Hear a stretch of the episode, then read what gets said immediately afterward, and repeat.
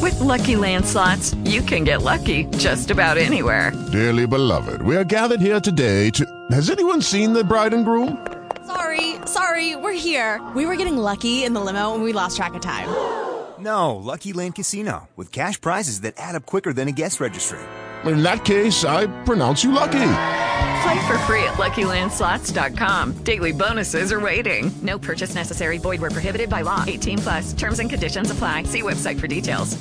Hello, it is Ryan, and we could all use an extra bright spot in our day, couldn't we? Just to make up for things like sitting in traffic, doing the dishes, counting your steps, you know, all the mundane stuff. That is why I'm such a big fan of Chumba Casino. Chumba Casino has all your favorite social casino style games that you can play for free anytime, anywhere with daily bonuses. That should brighten your day a little. Actually, a lot. So sign up now at chumbacasino.com. That's chumbacasino.com. No purchase necessary. VGW Group. Void were prohibited by law. See terms and conditions. 18 plus.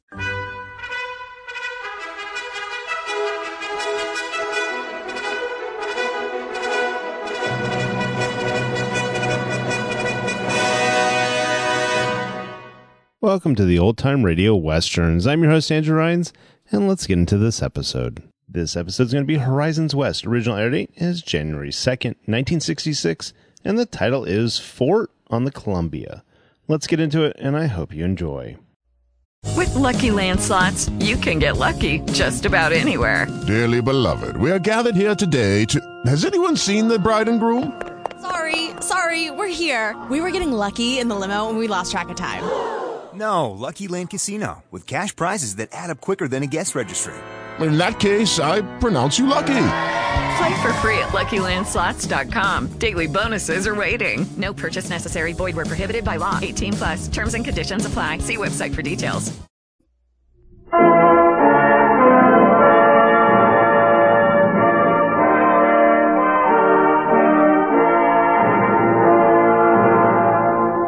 The American West. Once it could have been the British, Spanish, or even the Russian West. It became American primarily because of the explorations of two young Army officers, Meriwether Lewis and William Clark. Their pioneering journey stands as one of the great achievements in the history of the United States.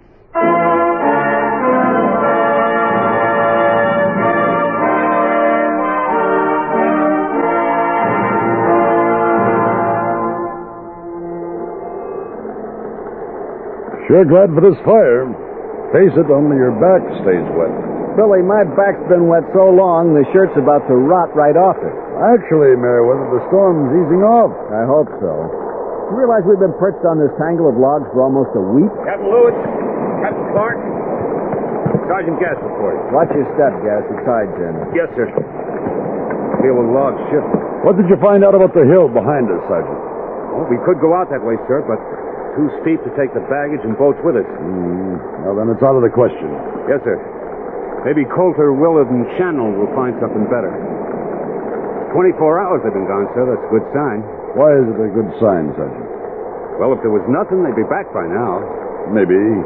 Maybe not. Billy, when low tide comes and we can launch a boat, suppose I take four men and explore the north. According to the Indians, there's a good harbor up there named Haley's Bay, uh, after a ship captain who stops regularly to trade. Might be a good idea. I'll follow you with the entire outfit as soon as the weather clears enough for us to get out. Hello! Colter here! Johnny Colter, give him a hand, Gass. Yes, sir. Easy, Colter. Gass is on the way. Looks like trouble. Let's hope he's here to tell us Willard and Shannon are making a new camp. We'll soon find out. Thanks for the help, Sergeant. Over here, you men. Yes, sir. Chinook Indians are holding Willard and Shannon. They need help bad.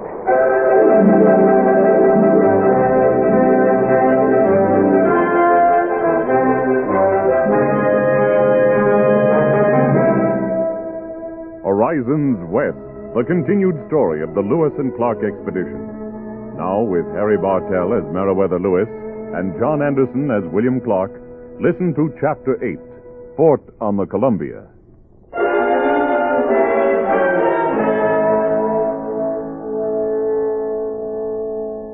November 14, 1805. The Lewis and Clark Corps of Discovery had moved down the Columbia River, which forms the border between present day Oregon and Washington. Now they were trapped by a Pacific storm in a precarious temporary camp at the mouth of the river. Cold, wet, and hungry, they faced rough weather and hostile Indians.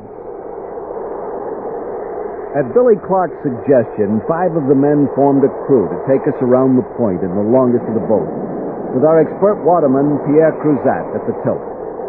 When we left the partial protection of the spit of land which comprised the point, the heavy Pacific surf all but swamped us. I huddled amidships with my four picked men, George Drouillard, Joe and Rube Fields, and Bob Frazier. Cruzat and the others bent their backs to get us into Haley's Bay, a few miles ahead. No trading ships offshore. But I can see the uh, Chinook village, sir. The Captain Luis. Over there by those huts. A group of warriors. They've got Willard and Shannon surrounded.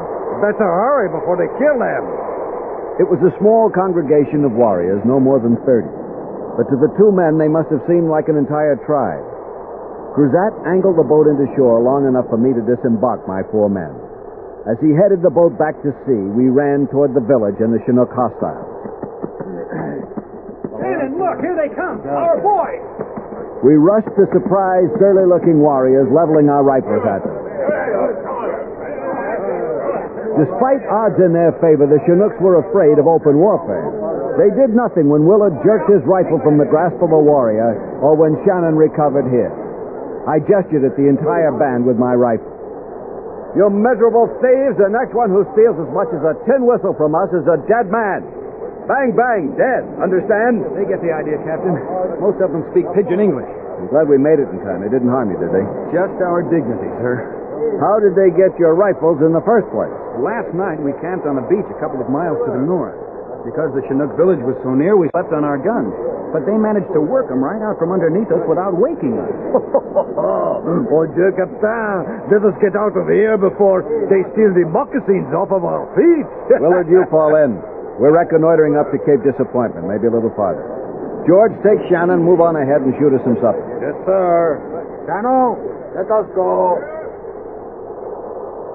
We spent almost a week exploring the coast.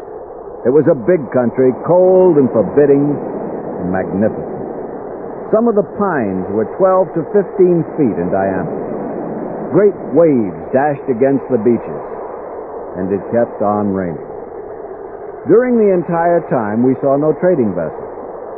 We returned to find that Billy Clark had managed to leave our emergency camp with men and supplies intact. He had set up a semi-permanent base on fairly high ground. Utilizing the boards from an abandoned Chinook village nearby, the men had thrown up shelters against the continual rain. Sorry you didn't see any traders. Life would be considerably better if we could buy some extra clothes and blankets. Stock of trade goods for the return trip. It certainly would. How's hunting? Skimpy, just a few underfed deer. Oh, by the way, the Chinooks tried to steal us blind until I threatened to kill their entire village. Seems as though violence is the only language they understand. We can't have them victimizing us all winter. We'll need stouter quarters. Something with a stockade like Fort Mandan. Billy, you'll have to take a look at the ocean for mapping observations. Why not do it now while I scout around for a new campground?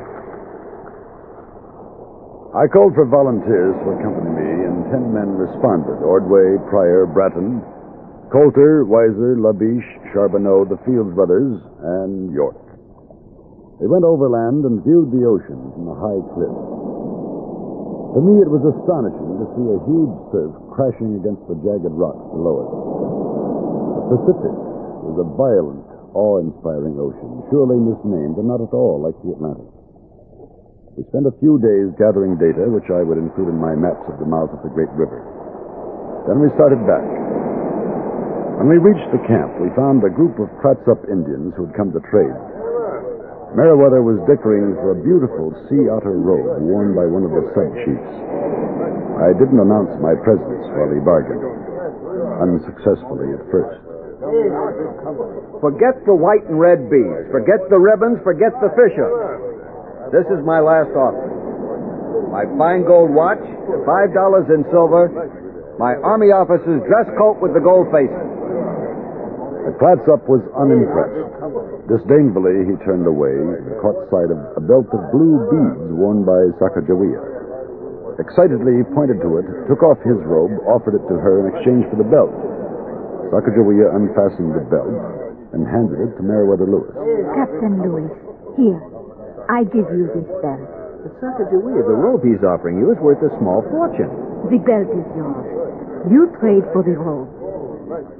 Meriwether quickly made the deal donned the robe while the sub-chief glided away, eyeing the blue belt with delight. Then, belatedly, Meriwether noted my presence. He gestured at a medium-tall Clatsop man who had remained aloof during the trading. Billy, I'm glad to see you back. Meet Comowol, chief of our Clatsop neighbors.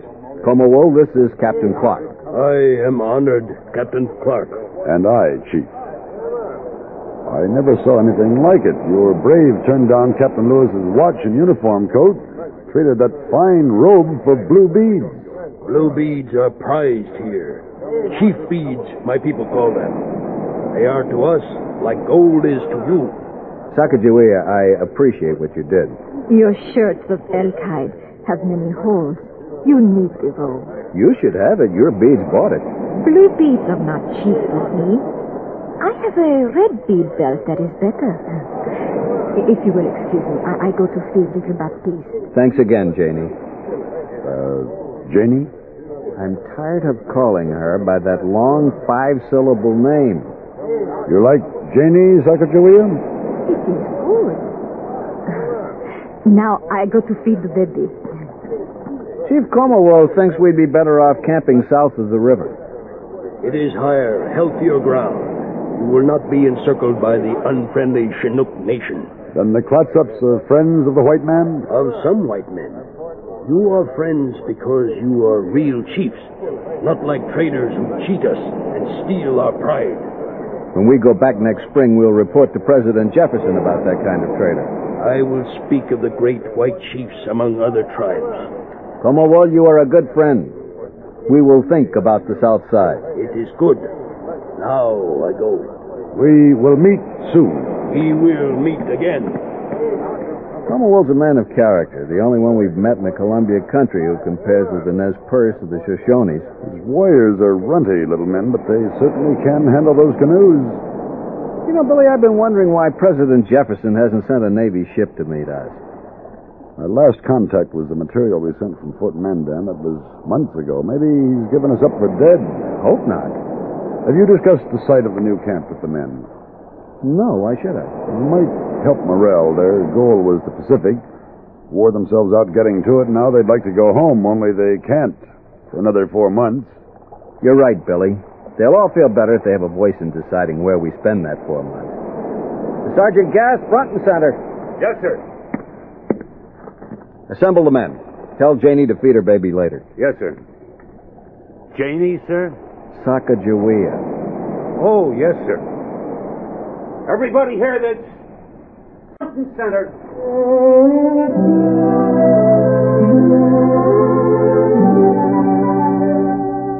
The vote was unanimous to make winter camp on the south side of the river.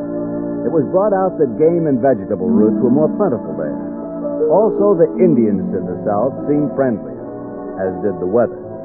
But for a time, stormy weather hampered our attempts to establish ourselves on the South Shore. Inevitably, the raw days brought illnesses colds, coughs, influenza.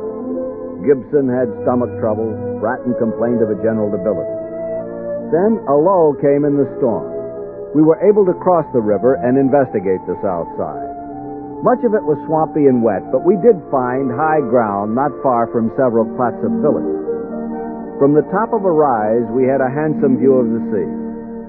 Billy Clark drafted the plans for the fort, and the men began the cutting of timber on the spot. What do you think of the plans, Meriwether? Eight cabins, each 16 by 16. Mm-hmm. Why eight, Billy?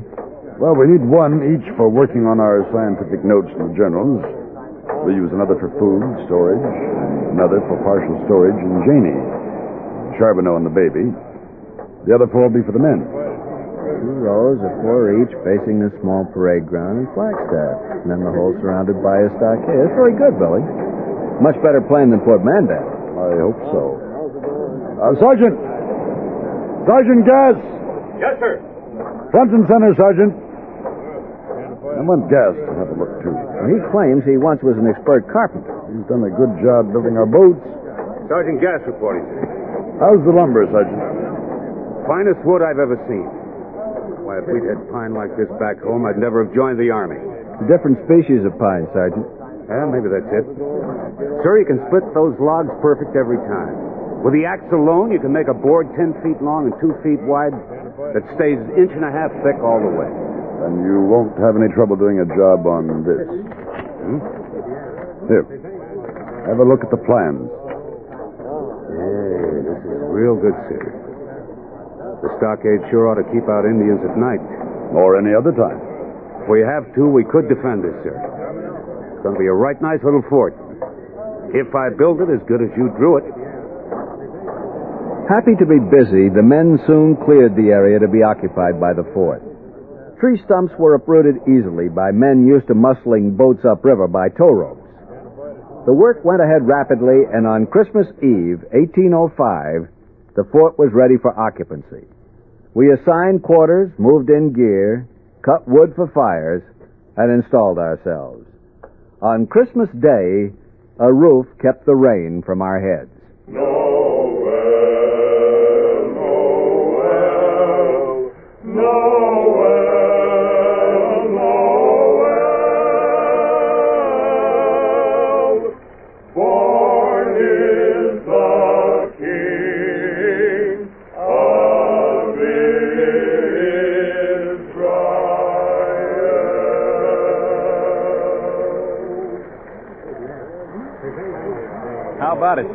We sing pretty good. Oh, not bad. Thanks to George Drouillard, we're having something to eat, too. 16 elk. It is tough, stringy ale, but uh, Charbonneau is doing the cooking, so it won't be too bad. Uh, we're also having roots Cheney done, and uh, he is stewing them in a special way. I wish I could offer a dram to each man. Wish you could, too, sir. No liquor, the saddest words in the language. We drank the last of it July 4th at the Great Falls. Say, most Indian tribes have some kind of liquor they make from roots or stems or bark. If we ask Chief Como, well, we... Oh, no, you don't, Gass. Unless you're used to those native concoctions, they're liable to kill you. Yes, sir. Captain Lewis, Private Bratton is sick. He asked for you to make him well. What kind of sickness, Janie? A great weakness. It took much from him to walk to his door and call out. I had to help him back to his blanket. Need my help, Meriwether? You better come along. We went to Bratton's room and examined him. It seemed to take all his strength to stand, and when he tried to walk, he collapsed. Despite this shocking debility, he had very little pain, that localized in the small of the back. We wrapped him in blankets and ordered him to sleep. Then we went outside to the parade ground, away from the celebration of Christmas, to discuss this strange malady. The Pain in the back. That could be a rheumatic illness like uh, lumbago. All his vertebrae felt in place, and there's certainly not enough pain to account for this terrible weakness. If it's not a lumbar complaint, what is it? No fever, no headache, appetite normal, elimination normal. It could be lumbar, I suppose. Something outside our experience. Afraid to bleed him. He's too weak. The back isn't painful enough for a poultice. We'd better confine ourselves to observation for a day or so. Try to determine just what the progress of this disease is. We can't do any harm to make him stay inside and give him the best of our food. I guess we'd better go back and uh, join the men.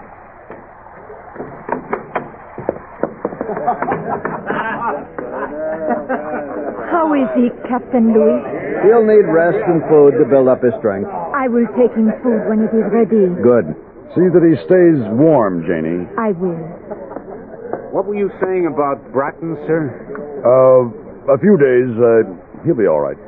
After you went to look in on Bratton, sir, uh, we got the word from Charbonneau he's winning the battle with that tough elk beef. But they had to use the last of the salt to make it edible. Last of the salt. Captain, me and Weiser and McNeil, we can make salt. If you'll let us go over on the coast near the salt water.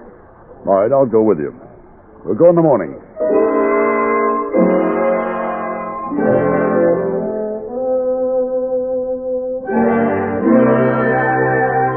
We set up camp and began the work. The process was simple. Seawater was allowed to settle, then the top was poured off and the remainder boiled until all water had evaporated and only a white crust of salt remained. Captain, here's our first batch. Taste it. Yes, very good. It'll make tonight's stringy deer taste good. Is it as good as Kentucky salt, sir? It just might be, Willard. Captain, there's Chief Wool and some of his men. Captain Clark, good morning. Good morning, Wool. May we offer you a little newly made salt? Thank you. My people do not use it. We go to the south, to the whale. Whale? A big one was driven ashore by a storm. It died. We go to cut our share of blubber. If the Chinooks get there first, there will be nothing for us or anyone else. The blubber is good to eat? It is excellent. A delicacy, like dog meat. Why not come with us? I'll go back to the fort and get up a party. By then it may be too late, unless you hurry. Well, I'll make haste. Uh, you stay now. Long enough to eat. No, no, my friend. We eat dried salmon as we go. Goodbye. A whale, huh? That'll be something to see, won't it, Captain? You and uh, Weiser and McNeil stay here until I get back. I'll bring men to relieve you. Then we'll go see the whale. Yes, sir. Now remember, don't trust the Indians. What about Como Wolf tribe? Only if he's with them.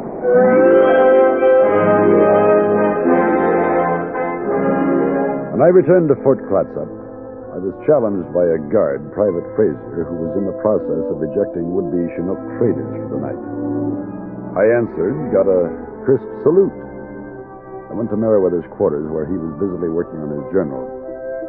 He looked up with a smile. How's the salt maker? Brought back a keg. Boys are making more. Good. What's all this spit and polish discipline outside? Captain Clark, I will remind you that this is the most western of all United States Army posts. It is that. In case you're wondering if I've turned into an old-line disciplinarian, the answer is no. We have several more sick men, and morale has deteriorated considerably in the short time you've been gone. And you think the discipline helps? I know it does. We have a guard, three walking posts, sergeant of the guard. We change it at sunrise, or what seems like sunrise in the rain. We even have a bulletin board where we post the order of the day, guard roster, any special instructions. I notice you also put visiting Indians out of the stockade at night. The day after you left, Drouillard shot ten elk and four deer, fairly meaty ones. Indians who stayed the night left early with all our meat. And that day you went hungry. Invalids and all. Now, how's Bratton? Well, he's fully recovered, but I can't take the credit. I don't even know what disease he had. Well, at least he's all right. How are the journals coming? I still have uh, botanical and zoological material to correlate, not to mention the notes on Aboriginal cultures. I have to get on with my geography. After I make a trip back to the coast to see if any whale blubber is available. Whale blubber? A whale was washed ashore south of the salt camp. Comowol says blubber makes very good eating. Captain Clark, you are back. Janie, how are you? I was going to ask to go to the salt camp and bring back salt. I brought some. In the morning, I'm taking a detail out again to get the flesh of a whale for food. A whale? A big fish? Yes. Oh, let me go with you. Uh, you're helping here with the sick men. I've never seen the big ocean. I have never seen a whale. Take her along with you, Billy.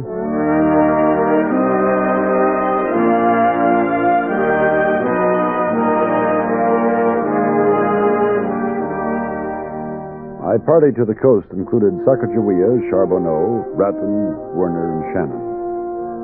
At the salt camp, we left the latter three and took Willard, Weiser, and McNeil with us to view the whale.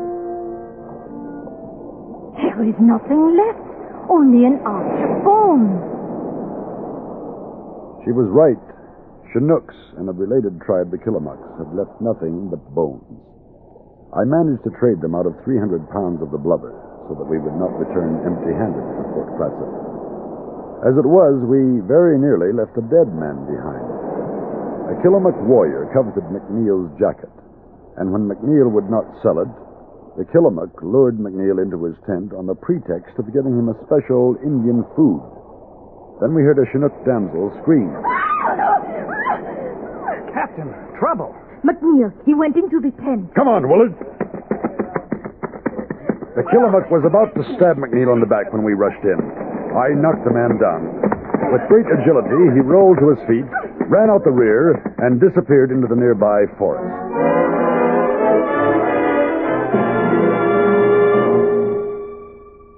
We headed back to Fort Clatsop with the blubber and more salt from the camp. A good part of the way, the other men ragged McNeil for being off his guard. The captain will tell you around the Killamucks and the Chinooks, a stupid man is a dead man. Captain will tell you everybody in this detail needs to be more alert. See that creek over there, Janie? There, Captain Clark? Yes, the little one.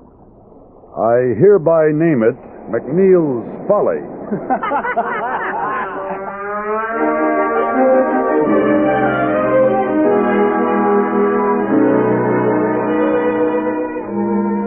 At Fort Clatsop, our lives settled into the winter routine.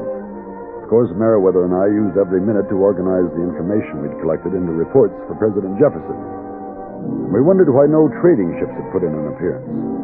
We spoke about it to our one trusted Indian friend, Comowol.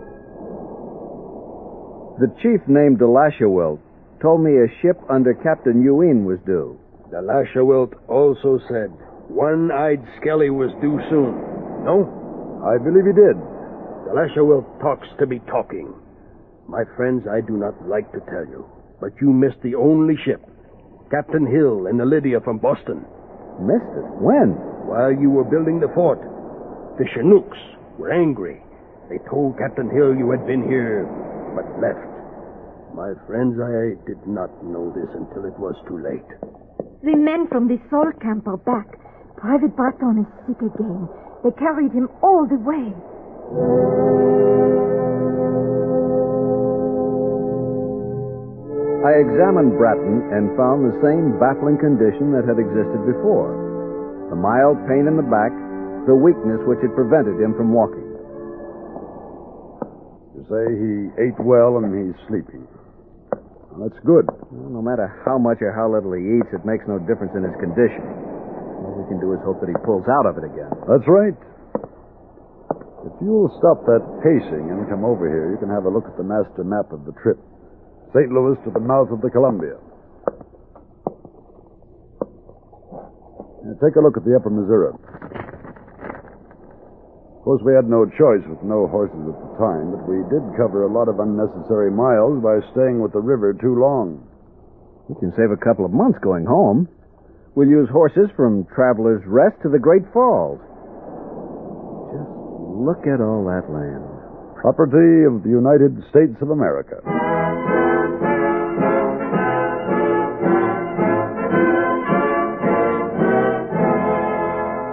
Winter progressed into a dismal, cold, wet spring. And we pushed preparations for our return, beginning with the trip up the Columbia. We made clothing from elk skins, and as our day of departure drew nearer, we turned to the problem of the boats. Plainly, some of them were unseaworthy and would have to be replaced. Sergeant Pryor managed to acquire one of the large coastal canoes from the Clatsops by trading my gold trim officer's coat for it, but we needed one more. Captain Clark, look at that canoe resting against the log near the water. You suppose some Indian forgot it? You know better than that, Sergeant. But we need a canoe. Why not borrow it for a few months? George, that's stealing. Indians stole from us, Captain. Remember the day we went hungry?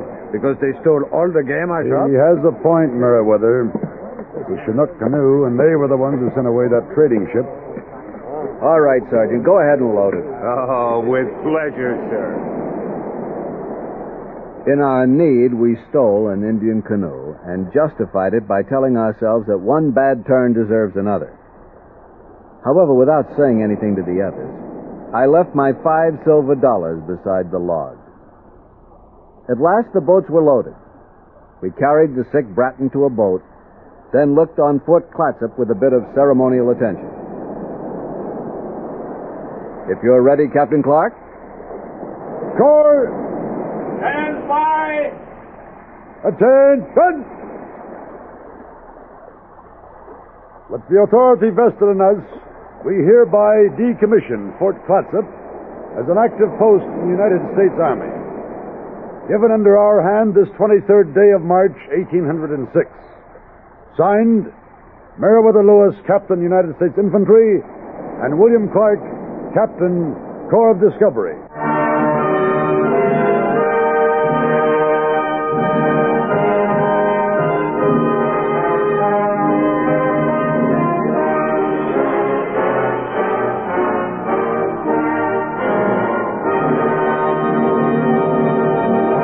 You have been listening to Horizons West, the continued story of the Lewis and Clark expedition.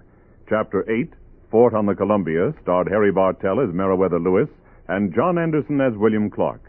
Featured in the cast were Karl Swenson, Helen Gerald, Bill Quinn, Ben Cooper, and Dal McKennon. Our story was written by Carl A. and William Tunberg and directed by William Lally. Sound patterns by Gene Twombly. Michael Rye speaking. This is the United States Armed Forces Radio and Television Service.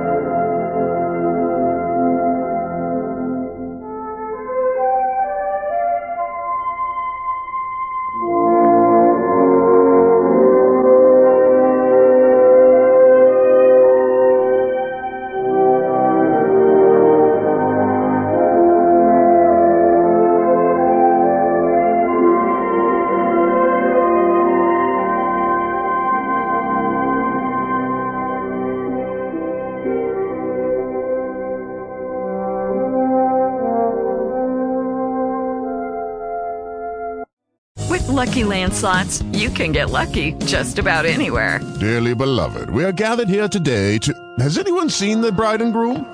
Sorry, sorry, we're here. We were getting lucky in the limo and we lost track of time. No, Lucky Land Casino, with cash prizes that add up quicker than a guest registry. In that case, I pronounce you lucky.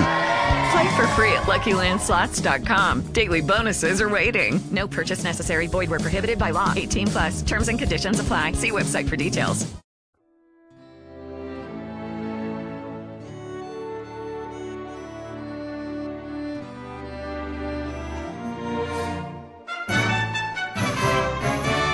This has been a presentation of OTRWesterns.com, and we hope you enjoyed. Please take some time to like and rate our shows in your favorite podcast application. Follow us on Facebook by going to OTRWesterns.com slash Facebook. Join in the conversation by going to OTRWesterns.com slash Discord. And don't forget to send us an email, podcast at OTRWesterns.com. This episode is copyright under the attribution non-commercial share alike copyright. For more information, go to otrwesterns.com slash copyright. Have a great day, and again, thanks for listening.